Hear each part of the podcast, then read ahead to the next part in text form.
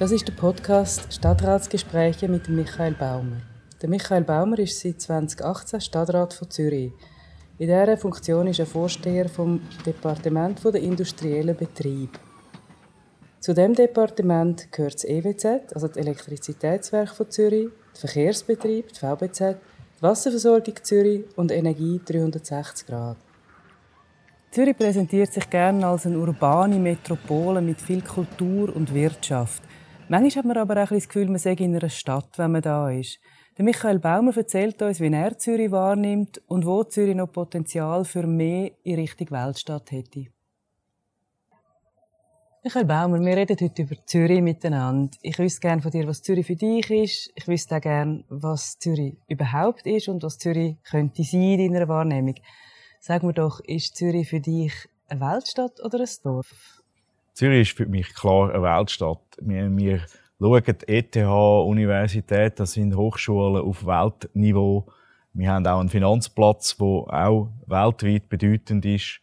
Äh, auch jetzt neu die ganze IT-Szene, die in Zürich sich beheimatet, Google, wo schon länger da ist, äh, aber auch Facebook, IBM, wo schon sehr lange da ist. Also da auch die ganze IT-Szene, die sich da ausbreitet, auch das ist weltweit der führende Standort für die Gebiete. Und dann ist es eine sehr lebenswerte Stadt, wo auch anziehend ist über Grenzen aus.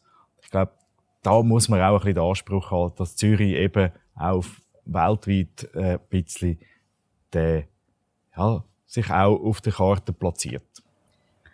Aber manchmal hat man doch gleich ein bisschen das Gefühl, man sei immer Dorf in Zürich. Was ist deine Wahrnehmung zu dem? Manchmal ist es tatsächlich ein bisschen im Gottfried Keller sein Seldwyla, wo man wahrnimmt, wenn man sich dann auch fragt, mit was man sich in der Politik auch beschäftigt. Also gratis ÖV, gratis Body, äh, ein Fußballstadion, das nicht kommt. Wo man sich wirklich fragt, sind das so die Themen, wo man für sich kommen Also da sind wir manchmal schon ein bisschen sehr auf uns selbst bezogen. Aber zum sein wie London oder New York fehlt uns doch schon ein bisschen etwas da es fehlt noch etwas zum äh, sein wie London oder New York sogar äh, oder auch Berlin, weil der Anspruch, wo man auch hat an sich selber, der fehlt mir manchmal ein bisschen und wir hätten großes Potenzial für die Stadt Zürich. Die Stadt Zürich, ich finde, das ist eine Stadt, die sich, wo sich entwickelt und ich will auch, dass sich die Stadt entwickelt. Was braucht es denn ganz konkret, damit Zürich eine Weltstadt ist und auch in Zukunft eine kann bleiben? Es geht sehr fest auch darum, wie man sich auch gibt und wie man auch den Anspruch an sich selber hat.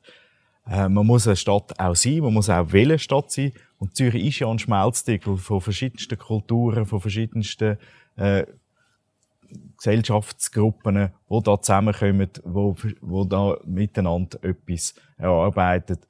Und dass man da ja kulturelle Ausstrahlung auch hat, über die Stadtgrenzen aus. Ich glaube, das geht ein bisschen darum, dass man auch möchte, den Anspruch wahrnehmen.